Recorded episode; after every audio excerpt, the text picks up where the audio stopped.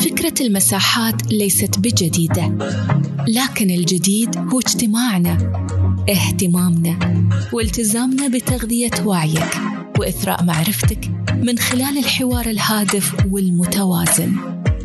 مادتنا الأساسية هي المعارف اللي قدمتها أعظم العقول في عالم القيادة وتطوير الذات والتواصل وجمعتها الكتب. رسالتنا هي إثراء عالم المساحات العربية بالفكر الراقي والنقد البناء. أما غايتنا فهي أن تتركنا في كل مرة وأنت بحال أفضل ومعرفة أعمق. حياكم في مساحة ابن رشد لقراءة الكتب.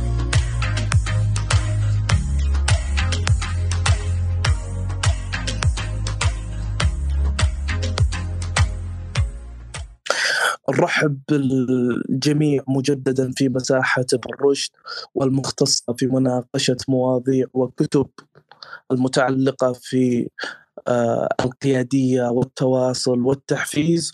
اليوم ضيفتنا الأستاذة الكاتبة وفاء سكيت لمناقشة كتابها عصر الحكمة. طبعا عملنا استفتاء البسيط الأسبوع الماضي والاستفتاء كان عبارة عن ما هو القانون الأساسي والأهم في حياتك. قانون السبب والنتيجة قانون التركيز قانون النمو قانون الوفرة.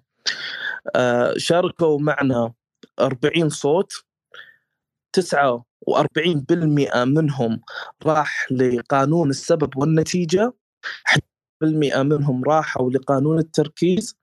32% منهم راحوا لقانون النمو و8% منهم راحوا لقانون الوفرة.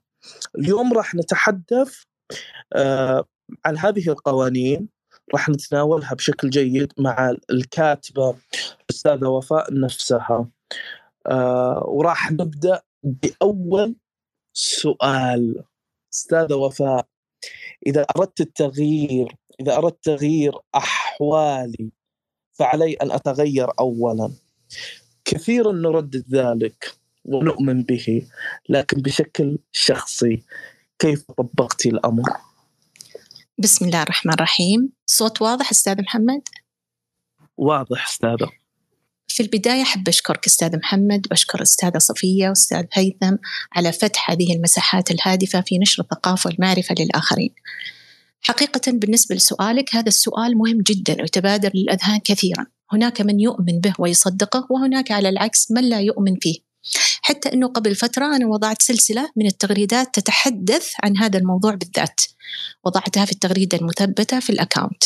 لكن بالنسبة للتطبيق الشخصي لي تم الأمر عن طريق البحث المستمر والتعليم الذاتي قراءة الكتب الالتحاق بالدورات والاستماع للبرامج المهمة للبارزين في هذا المجال فكل هذه الأمور كونت شبكة من المعرفة التي يستلزم على الإنسان تطبيقها والعمل بها وليس مجرد جمع معلومات سمعيه فقط. حتى ظهر فيما بعد لنا حقيقة نجهلها منذ زمن وهي حتى تتغير أحوال الإنسان فعليه أن يبدأ بنفسه اولا وأن يصلح عالمه الداخلي الذي يملكه. اذا طالما أن تغير الأحوال مرتبط بتغير نفس الإنسان فمن باب أولى التعرف على ماذا؟ التعرف على مكنونات هذه النفس حتى نحصل على التغير المطلوب الذي نرجوه ونسمع عنه في واقعنا الحالي وخاصة أن ما يؤكد على ذلك المفهوم هو شمولية آيات القرآن الكريم عن النفس وارتباطها بالتغيير كما نعلم أن هناك آيات عدة في هذا المجال من أبرزها قوله تعالى إن الله لا يغير ما بقوم حتى يغيروا ما بأنفسهم. ذلك أن الله لم يكن مغيرا نعمة أنعمها على قوم حتى يغيروا ما بأنفسهم. معي أستاذ محمد؟ معك أستاذة وما أصابك من حسنة فمن الله وما أصابك من سيئة فمن نفسك. وما ظلمناهم ولكن كانوا أنفسهم يظلمون. والآية الأخيرة وفي أنفسكم أفلا تبصرون. الآية الأخيرة هذه استوقفتني ثلاثة شهور. ماذا يوجد في النفس لم نبصره؟ والمقصود في تبصرون هنا من البصيرة وليس من البصر. إذا ماذا يوجد في هذه النفس لم نعيه وندركه حتى الآن؟ إذا الآن نلاحظ أن لدينا استنتاج مهم وهو ارتباط التغير في الأحوال بتغير أنفسنا أولاً. فبدأت الرحلة بالتعرف على عناصر ومكونات هذه النفس وكيفية التعامل مع هذه العناصر والتحكم بها لتكون خادما لنا بدل أن تكون سيدا علينا. وخاصة أنها هبة ونعمة من الله سبحانه وتعالى وهبها لنا حتى نتمكن من الاتصال بكل ما سخره لنا في هذا الكون. فاكتشفنا أن النفس تحتوي على ثلاثة عناصر أساسية وهامة جدا وهي التي تتحكم في حياة الإنسان. الأول العقل وقوة الفكر فيه. ثم القلب وقوة الشعور من خلاله. ثم الخيال وقوة الصور الذهنية التي تعرض على ساحته. كل الثلاث هذه العناصر مرتبطة مع بعضها البعض وتكون ما يعرف بالنفس. لذلك كان من الواجب دراسة هذه النفس كل عنصر على حدة حتى نتمكن من معرفة التعامل معها من حيث موضوع الأفكار والتحكم فيه تأثير الأفكار على المشاعر لا يمكن أن يأتي شعور منخفض بدون ما يكون سابقة فكرة سلبية. ويرتبط هذا كله بالخيال وما يعرضه على شاشته من صور ذهنية سواء كانت سلبية أو إيجابية حسب ما يفكر به الإنسان. ومن هنا بدأ التطبيق الفعلي للرحلة في علاج الأفكار السلبية أو الشعور المنخفض أو الصور السوداوية. جميل جميل جدا. يعني سبحان الله. يعني شيء شيء شيء شيء عظيم. لكن حقيقة أنا عاوز أسأل عن شيء واحد. من من الكتاب عموما عن عن الحكمة. يعني ما هي الحكمة؟ وهل نعيش نحن جميل. في عصر الحكمة فعلا؟ جميل جميل جدا. سؤالك أستاذ هيثم. الحكمة حقيقة لا يقتصر على تعريفها تعريف واحد. نكون كذا إحنا نظلمها. إنما هي موسوعة من التعريفات حسب رأي الباحثين فيها. فهناك من عرفها بالمفهوم العام حيث عرفها بالفهم والإدراك الإلمام بجميع الأمور والإصابة بالقول والفعل وسداد الرأي. وهناك من عرفها بالمفهوم الخاص وهي القدرة على التحكم بالأفكار والمشاعر وتوجيهها حسب ما ينفع الإنسان في جميع مجالات حياته. حقيقة أنا مع الرأي الثاني. من ناحية إنه هل نحن نعيش فعلا عصر الحكمة؟ نعم نحن نعيش عصر الحكمة بفضل الله سبحانه وتعالى. طالما نسعى جميعا للوعي والتطوير والتعلم المستمر بما ينفعنا في فهم هذه النفس وكيفية التعامل مع الأفكار والمشاعر فيها والتمييز والإدراك لما يعرف بفكر سلبي أو فكر إيجابي تفعيل دور المراقب بينهما هذا هو أساس الحكمة.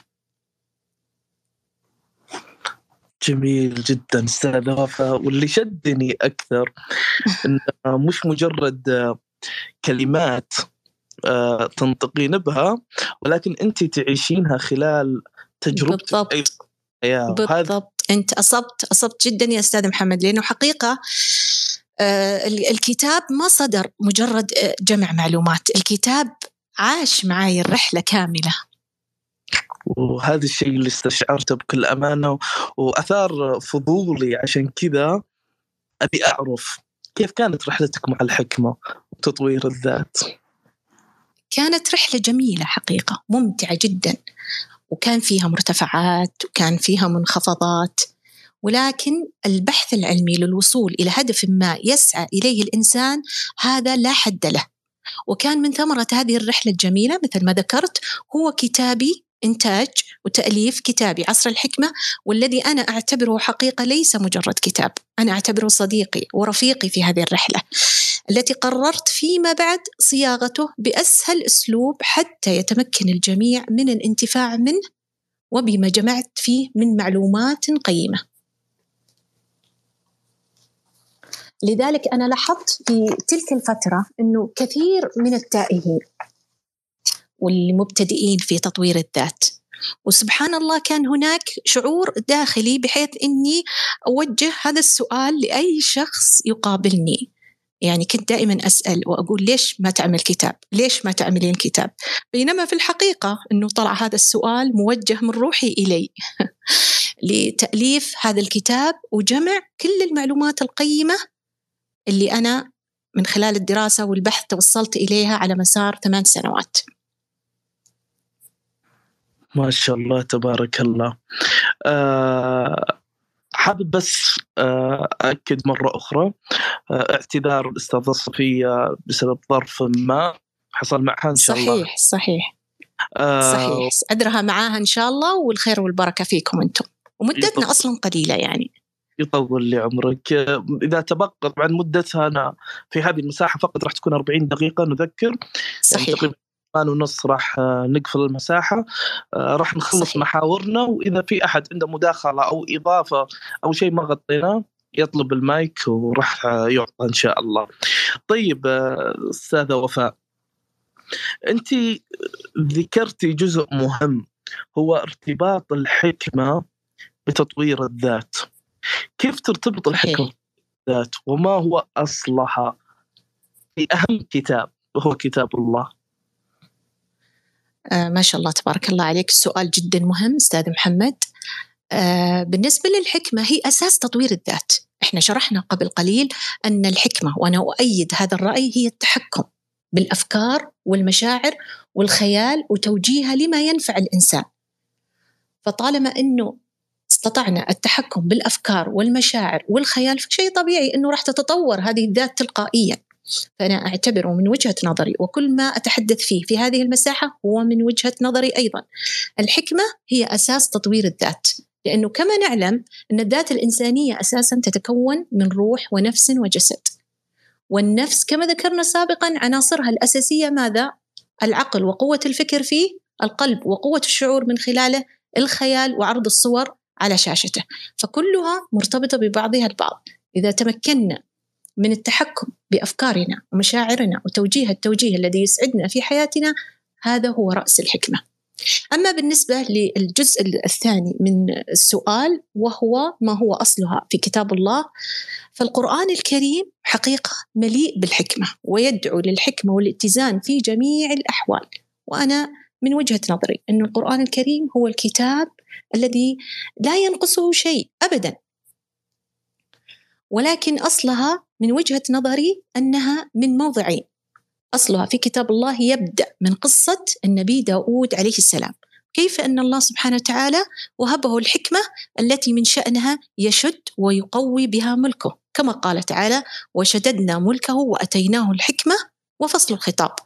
الموضع الثاني وجميل جدا الموضع الثاني عندما أشاد الله سبحانه وتعالى بالفضل العظيم لمن يؤتى الحكمة.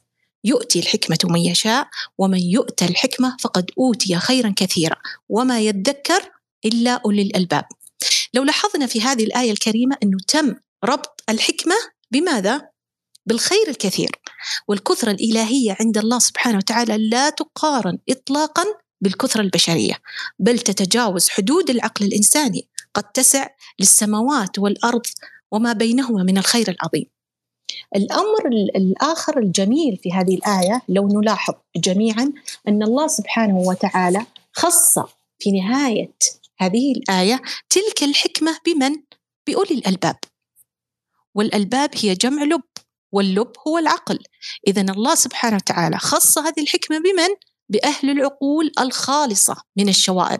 يعني ماذا الخالصة من الشوائب؟ يعني هم من يستطيعون التمييز بين النافع والضار لما يرد في عقولهم من أفكار. إن كانت سلبية سوداوية وعوا بها واستدركوها وإن كانت إيجابية نافعة زادوا منها. معي أستاذ محمد؟ معك معك. جميل جدا. انت عارفة أستاذة وفاء الحكمة مش موجودة فقط عندنا في أقدس كتاب آه، صحيح. موجودة في الكتب المقدسة الأخرى في الثقافات الأخرى طبعا. آه، دليلاما دليلاما طبعا. آه، في أحد كتبه يذكر أهمية الحكمة وبلوغها ومن بعدها كيف ستتغير حياة الإنسان. آه، لكن إحنا إذا ركزنا على القرآن نفسه جميل. آه، في قوانين في الحياة موجودة في القرآن. آه، فينا نعرف إيش هي القوانين أو أهمها؟ أهم القوانين جميل جدا. طبعا طبعا أستاذ محمد أنا راح أحاسبك إذا ما قرأت الكتاب. لازم تقرأ أنت أستاذ هيثم عشان تستوعبون القوانين الكونية آه، حقيقة. آه، بالنسبة للقرآن الكريم مليء بالقوانين الحياتية التي تسعد الإنسان. أنا ذكرت منها في كتابي عصر الحكمة عشان كذا أنا أقول راح أحاسبك إذا أنت ما قرأته. ذكرت منها 14 قانون بشكل مبسط وملخص. بينما الدكتور صلاح الراشد تطرق لها بشكل أوسع وأشمل في برنامج ثري جدا جدا ثري. هذا البرنامج عن ثروة أنا أعتبره اللي هو برنامج رسالة من الكون ما يقارب 99 حلقة هذا البرنامج. فالدكتور صلاح الراشد تطرق لها بشكل جدا متسع وبشكل شامل. أنا اختصرت منها 14 قانون من القوانين المهمة اللي نعاني منها في حياتنا هناك قوانين أيضا لم نذكرها في كتابي إنما تركت المجال للقارئ أنه يكتشفها ويتابع مسيرة البحث عنها لينفع الناس. جميل جدا. طبعا أنا أيضا أنصح الموجودين في المساحة آه، بأخذ عين الاعتبار كتاب عصر الحكمة. هو موجود في جرير صح أستاذ وفاء؟ موجود في جرير. صحيح بالضبط. موجود في جرير. موجود في جرير. نرحب مجددا باللي انضموا إلينا مؤخرا. آه طيب أستاذ وفاء فينا نأخذ أحد هذه القوانين؟ آه جميل. نتعرف عليها؟ جميل. طبعا بالنسبة للقوانين أنا مثل ما ذكرت القوانين جميلة جدا ومتعددة وشرحتها بشكل آه، متقن. ودقيق وكنت حريصة حقيقة على انتقاء المعلومات السليمة بحيث ما يتوه الباحث أو القارئ كما تهنا نحن سابقا. ولكن آه، القوانين في بعضها راح أذكرها ذكر فقط وفي بعضها راح أتطرق لها. القوانين عندنا قانون الطلب قانون السبب والنتيجة قانون المقاومة قانون الارتباط قانون الانتباه السريان الوفرة. الغنى التجلي لكن النمو. لكن بالنسبة لو مسكنا مثلا قانون النمو المقصود بقانون النمو هو سلسلة من التغيرات التي تحدث في حياة الإنسان سواء الجسمية العقلية السلوكية لتصل به لاكتمال نضجه واستمراره في الحياة بما يكون شخصية هذا الفرد وينتقل من مرحلة إلى أخرى. لأنه حقيقة كل شيء في الحياة ينمو ويزداد ما في شيء ثابت. لمن شاء منكم أن يتقدم أو يتأخر. كذلك عندنا قانون الوفرة. قانون الوفرة الوفرة هي قانون طبيعي في الكون. ففي كل مكان توجد الوفرة وبالذات هذا القانون في البعض من الناس ما اقتنع بكمية الوفرة الموجودة في الكون. الوفرة موجودة في الطبيعة موجودة في البحار موجودة في الرزق موجودة بين البشر. لكن لماذا لم يقتنع بعض الناس في قانون الوفرة؟ لأنه دائما الإنسان للأسف الشديد يوجه الانتباه للمفقود أكثر من الموجود. وهنا يطلع قانون آخر مهم يدعم قانون الوفرة والنمو اللي هو قانون ماذا؟ قانون التركيز قانون التركيز من أهم القوانين الكونية لأنه أساس قانون التركيز ماذا يقول؟ يقول حيثما يكون انتباهك تكون كل ما تركز عليه يزداد في عالمك ويتسع حولك. وهذه عبارة الشهيرة للدكتور واين داير هذه العبارة.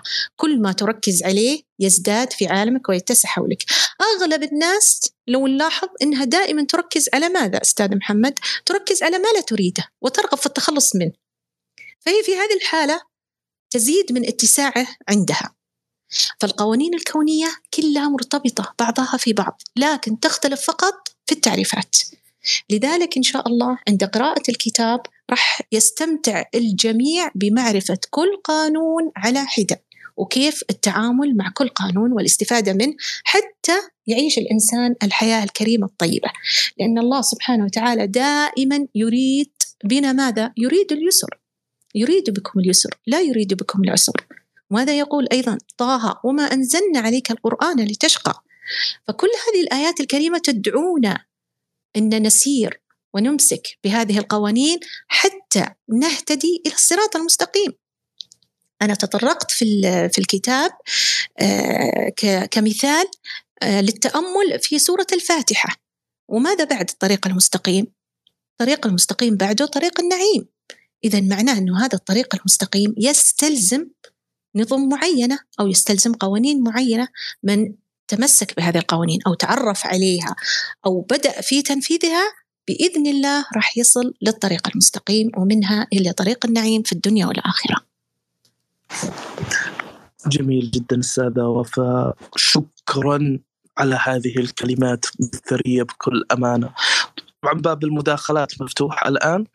آه، يعطيك العافية. شكرا لك أستاذ محمد وشكرا للأستاذة صفية وشكرا للاستاذ هيثم وشكرا لكل من سمعنا في هذه المساحة الثرية. شكرا بكل أمانة لحضورك وإثرائك هذه المساحة. آه على ما آه توصلنا طلبات عندنا مداخلة من الأستاذ عبد الوهاب. آه نقبلها بس تفضل أستاذ عبد الوهاب.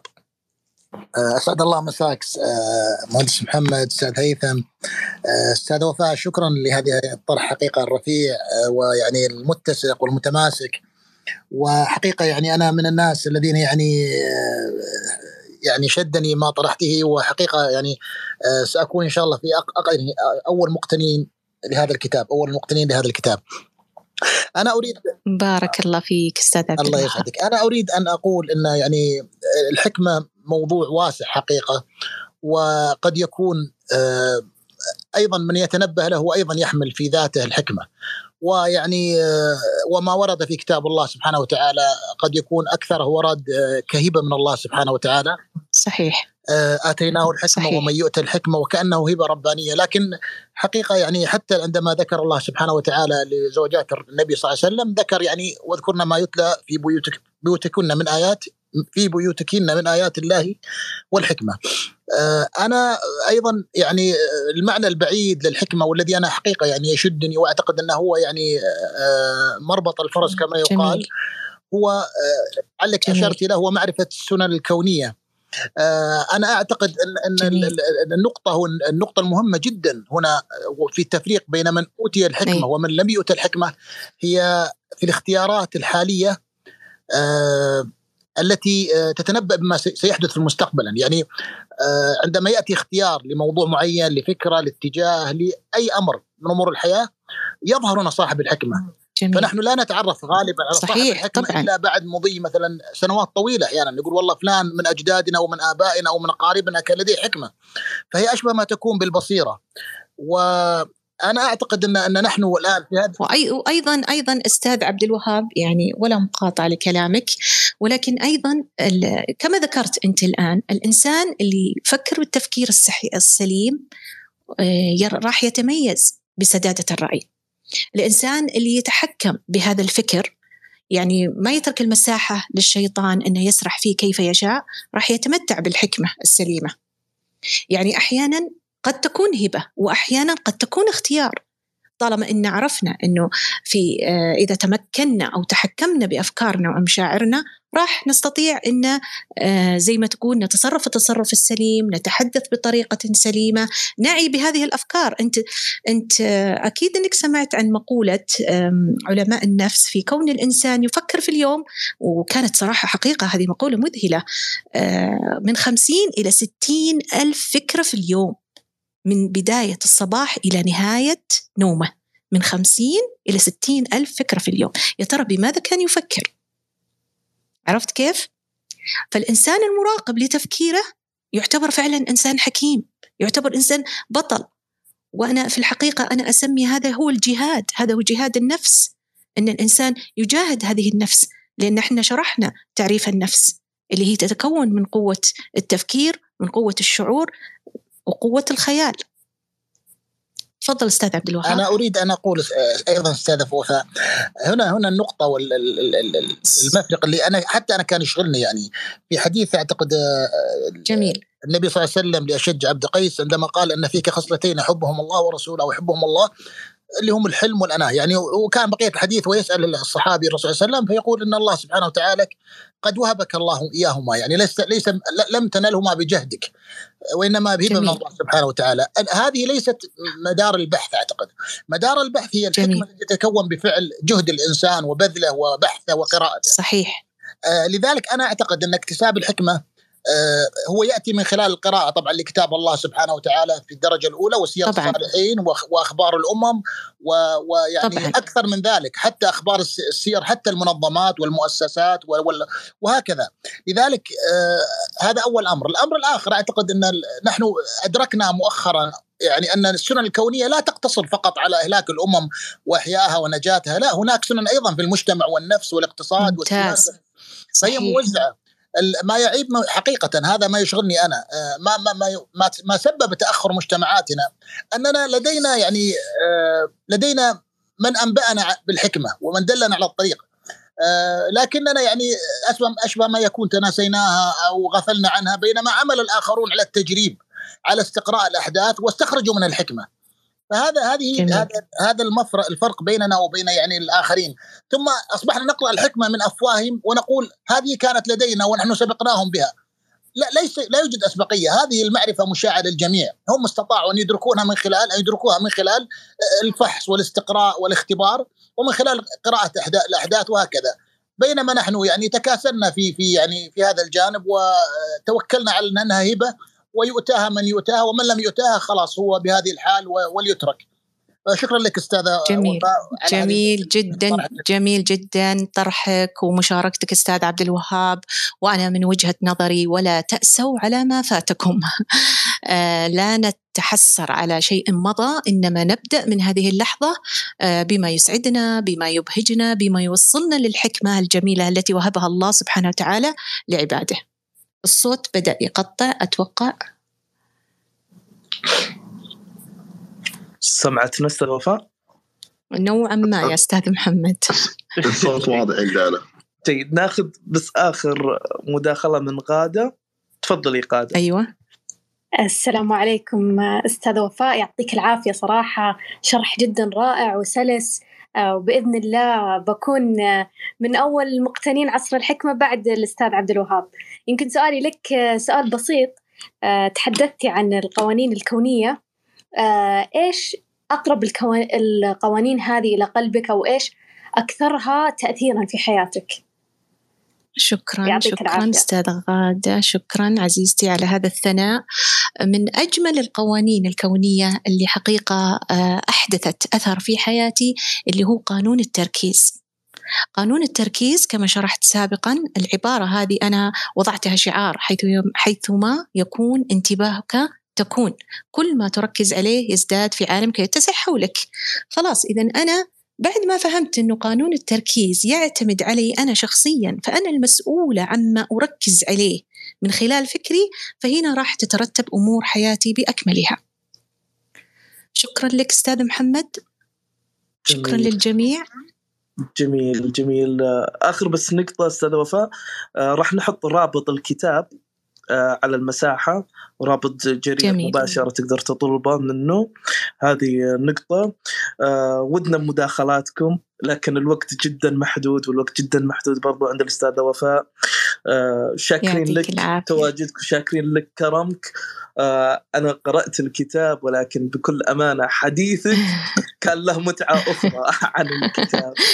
يعطيك العافية وشكرا لك وشكرا أستاذ هيثم وأستاذة صفية اللي ما حضرت معنا والمعذرة عن أن ما جاوبنا على كل الأسئلة ولكن إن شاء الله لنا لقاءات أخرى. إن شاء الله إن شاء الله. موعدنا وياكم أعزائي السبت القادم. آه راح نعلن عن المساحة وعن موضوعها غدا بإذن الله. آه أعتذر من اللي طلبوا المايكات. وأجدد شكري لتواجدكم شكري للدكتور أحمد شكري للأستاذ عبد الوهاب وشكري للدكتور هاني وللأستاذة غادة وللأستاذ ثامر والجميع. مسيتم على خير.